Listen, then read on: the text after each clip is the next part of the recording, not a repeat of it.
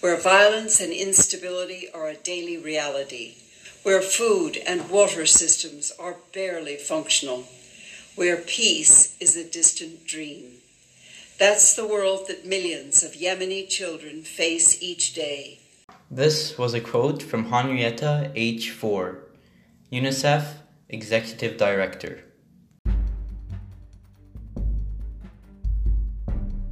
Did you know that 20 million people in Yemen would currently be starving if it weren't for the humanitarian aid provided by the UN and other countries? If it wasn't for this humanitarian aid, these people would be suffering. And this is all due to one main driving factor the armed conflict. This armed conflict has caused many problems for the people in Yemen to endure through. But today I would like to tell you about the starvation there and how we can help.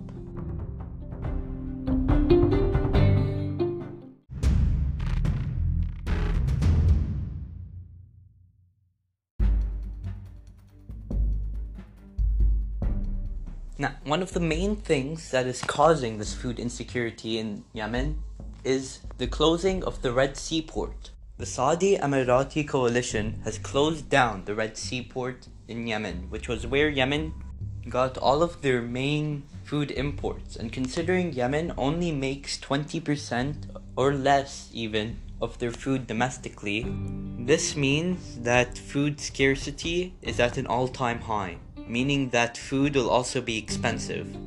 And the reason this is happening is not just because of the war driving people out of their homes and farms, it's, it's also because of the ever increasing prices of necessities to grow crops, such as pesticide and fertilizer. Even the seeds are increasing in price. And with all of these necessities increasing in price, farmers will find their revenue go down drastically, meaning that they'll try and find higher paying jobs in order to pay for the ever increasing food, meaning the food will increase more in price, leading to more starvation and more farmers quitting. And direct proof of this is the fact that only 365,000 metric tons of cereal has been created this year. Compared to last year, that is less than half. And if the food production in Yemen continues to drop at this drastic of a rate, it will mean that the people in Yemen will soon be completely reliant on the humanitarian aid, and it will take them a very long time to recover from this war. I consider the quote from a boy named Ahmed in Yemen. Before the war, you could eat whatever you wanted chicken, chocolate bars, anything. Now it's a bit of tea and just a handful of food, one bite only. Ahmad is like most people in Yemen, forced to eat much less what, than what they used to, forced to the brink of starvation because of these ever growing food prices due to a war they had no control over. Even though the humanitarian aid provided by the UN is very helpful, in the long run it's gonna be really bad in the rehabilitation of Yemen.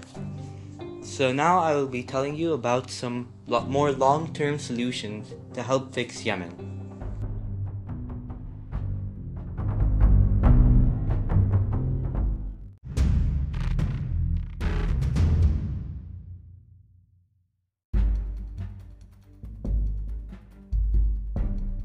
One way we can persuade farmers to continue farming is by repairing their irrigation systems and infrastructure. Because if we do this, then they won't have to pay to repair them themselves, and they won't lose money on an irrigation system where they could instead be putting it in food. And this will allow them to continue working as farmers and not as something else, since they'll continue to have sufficient funds to buy food as farmers. Another thing we can do to help the farmers is by providing seeds to them so that they can continue to grow crops without having to pay for the seeds themselves, allowing them to be more confident in staying in a job and having financial security and food security.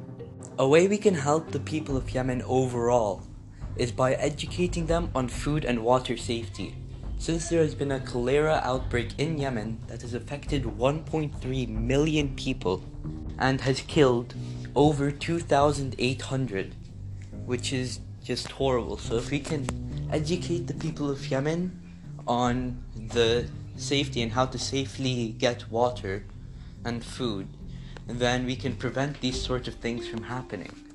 And we can also encourage the people of Yemen to make things like home gardens so they'll be growing their own food and will have just that bit more food that keeps them that much more away from starvation.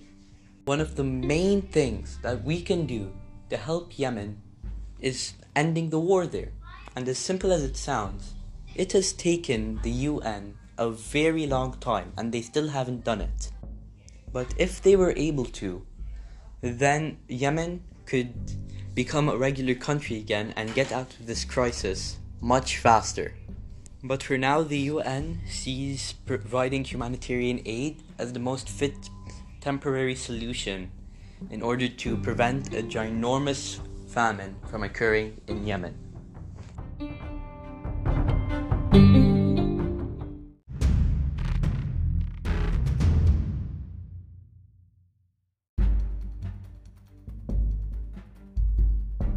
Now, even though humanitarian aid seems like the best solution at first, in the long run, it can be devastating to Yemen's overall economy.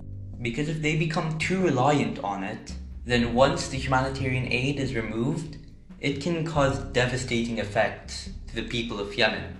Anyways, this is the end of my podcast.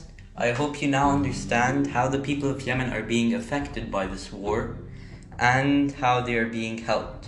And I also hope you'll consider donating to sites like the UNICEF.org are working to provide humanitarian aid to the people of Yemen. Goodbye.